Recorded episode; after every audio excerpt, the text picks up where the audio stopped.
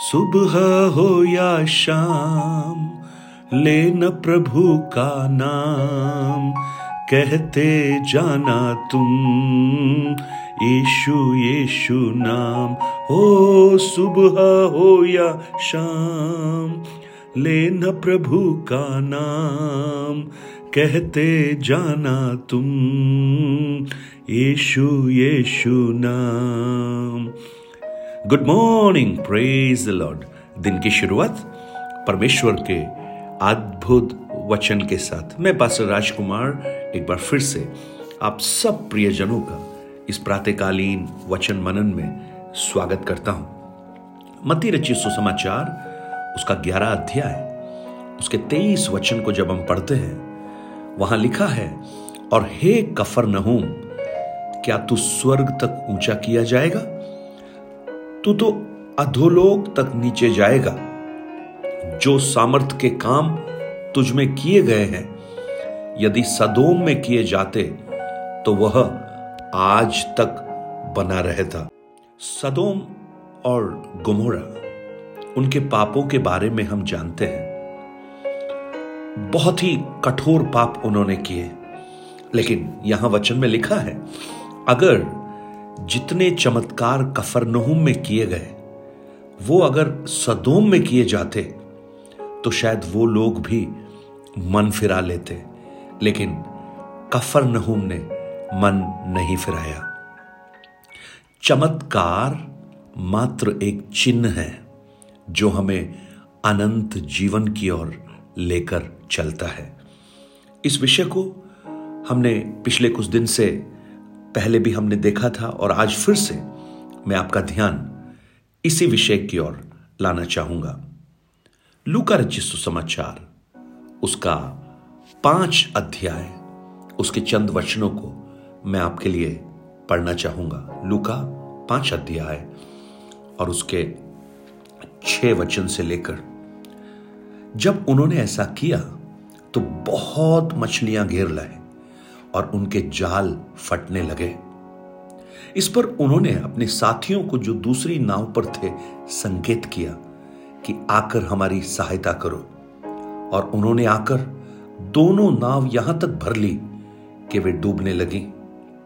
यह देखकर शिमोन पत्रस ईशु के पांवों पर गिर पड़ा और कहा, हे hey प्रभु, मेरे पास से जा, क्योंकि मैं पापी मनुष्य हूँ। क्योंकि इतनी मछलियों के पकड़े जाने से उसे और उसके साथियों को बहुत अचंबा हुआ। और वैसे ही जब्दी के पुत्र याकूब और युहन्ना को भी, जो शिमोन के सहभागी थे, अचंबा हुआ। तब यीशु ने शिमोन से कहा, मत डर, अब से तू मनुष्यों को जीवित पकड़ा करेगा। ग्यारह वचन। और वे नावों को किनारे पर ले आए और सब कुछ छोड़कर यीशु के पीछे हो। लिए शिमोन, एक नौजवान जिसका नाम पत्रस है, मछली पकड़ने वाला है। एक रात, सब परिश्रम करने के बाद भी उसके हाथ में कुछ भी नहीं आया। जीवन की निराशा को झेल रहा यह शिमोन, जब भोर को रात भर मेहनत करने के बाद अपने जाल को धो रहा था। ईशु उसके पास आए। ईशु एक पराजित व्यक्ति के पास आए हैं, जो सब कुछ कर कर थक चुका था, लेकिन कुछ भी हासिल नहीं किया। शिमोन की हालत शायद आज आप में से बहुतों की हालत जैसे होगी। सब कुछ ट्राई किया, ये काम भी किया, वो काम भी किया यहाँ भी किया, वहाँ भी किया, लेकिन कुछ हासिल नहीं हुआ। मेरी प्रार्थना है, जैसे उस भोर को ईशु शिमोन के पास आए ईशु आपके पास भी आए। एक पराजित व्यक्ति के पास, इस संसार में जो विजेता हैं, उनको सब पसंद करते हैं। जो जय पाते हैं उनको सब अपने पास रखना चाहते हैं। लेकिन प्रभु यीशु कुछ पराजितों को ढूंढता है, क्योंकि उनकी उस पराजय को लेकर वो एक बहुत बड़ी विजय को बनाना चाहता है। आज मुझे सुनने वाले मेरे प्रिय भाई, प्रिय बहन, जीवन की इस यात्रा में हो सकता है बहुत उमंगों के साथ आपने इस यात्रा को शुरू किया हो। लेकिन मार्ग में आपको समझ में आया कि कुछ भी हासिल नहीं किया। आज बहुत से लोग टूटी हुई मन की परिस्थिति में है, एकांतपन की अवस्था में है, निराश होकर वो जीवन की इस यात्रा की भयंकरता को देख रहे हैं और उन्हें लग रहा है कि सब कुछ खत्म हो गया है। शायद शिमोन को भी लग रहा था, लेकिन ईशु का उसके जीवन में पदार्पण, उसके जीवन के इतिहास के कुछ नए पन्नों को लिख रहा था। आज मेरी प्रार्थना है, प्रभु यीशु का आगमन आपके जीवन के कुछ भूतकाल की यादों को मिटाकर कुछ नए भविष्य को लिखना प्रारंभ करे और आप वो बनना शुरू हो जाएँ जिसकी शायद आपने खुद ने भी कल्पना ना की हो। कि ईशु वहाँ आकर, ईशु कहते हैं, अपनी नैया थोड़ी देर के लिए मुझे दोगे? शिमोन ने उस नैया को ईशु के हाथ में दिया। ईशु नाव में बैठ गए अब शिमोन की नाव ईशु का प्रचार का केंद्र बन गया। आपकी जीवन रूपी नैया ईशु का एक पुलपिट बन सकती है। अगर आप उसके हाथों में अपने आप को समर्पित करें और ईशु वहाँ प्रचार कर रहा है, उपदेश दे रहा है।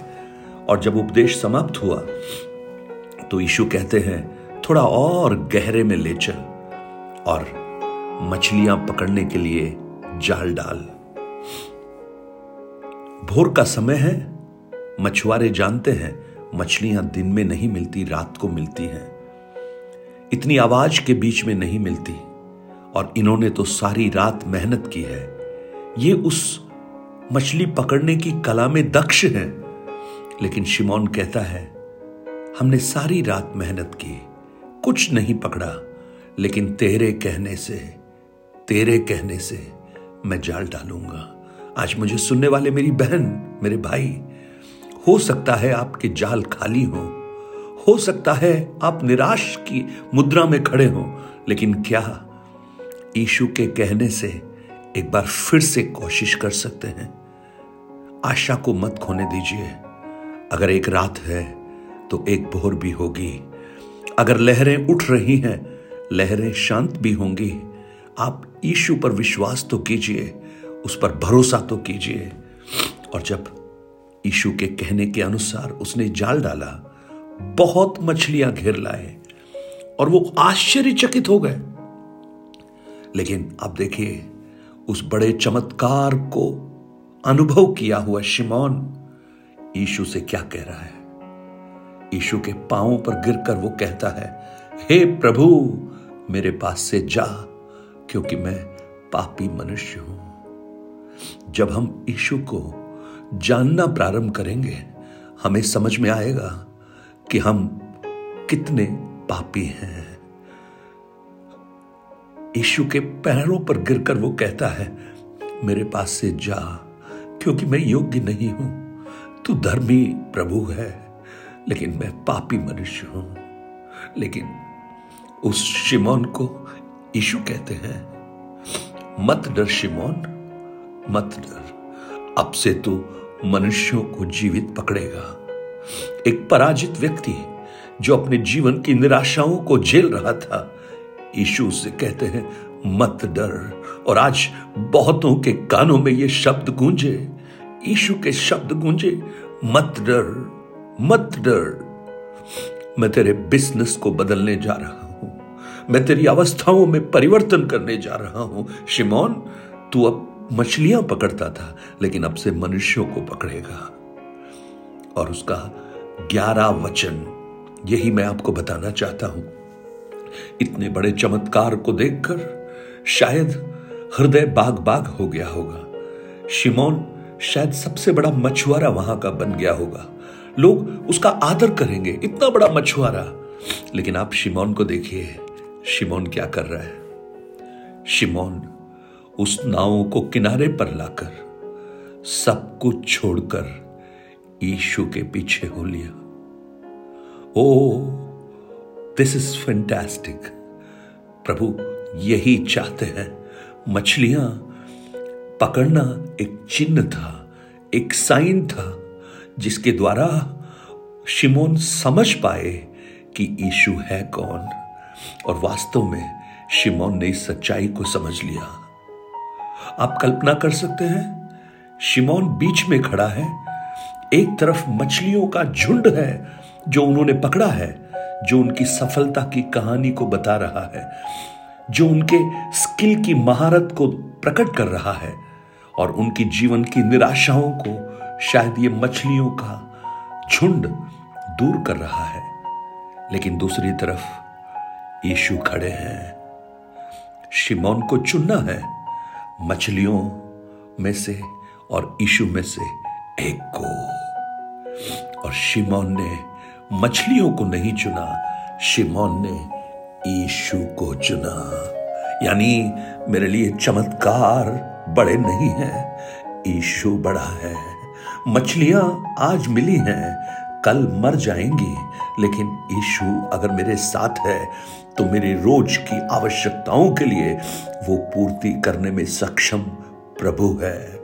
आज मुझे सुनने वाले मेरे प्रिय भाई बहन चमत्कार एक चिन्ह है, चमत्कार एक साइन है। यूहन्ना रचित सुसमाचार में उन चमत्कारों को चिन्ह कहा गया है। उस चिन्ह को देखकर क्या आप ईशु को पहचान सकते हैं? उन चमत्कारों के द्वारा एक अनस्पोकन लैंग्वेज से ईशु मानो ये कह रहा है, मैं तुम्हें इससे भी बड़ा चमत्कार दिखाना चाहता हूँ और वो और कुछ नहीं।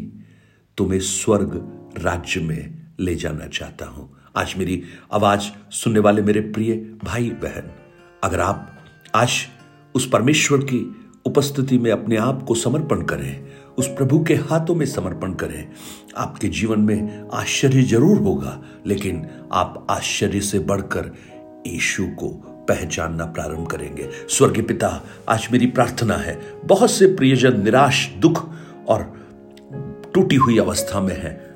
जैसे आप पत्रुस के पास आए, आप उनके पास आइए और उनके जीवन में अद्भुत काम कीजिए।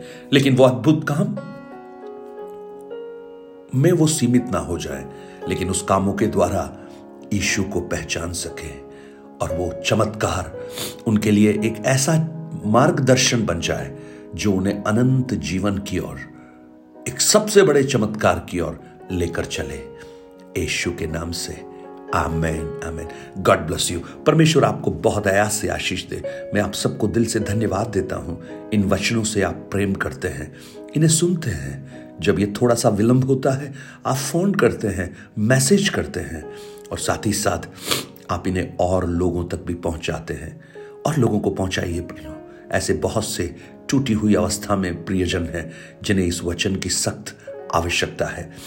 आप उन तक उन्हें पहुंचाइए। और साथ ही साथ आप प्रार्थना कीजिए कि परमेश्वर मुझे वचनों का प्रकाशन दे, जिससे मैं इन वचनों को उसकी महिमा के लिए आप तक पहुँचा सकूँ।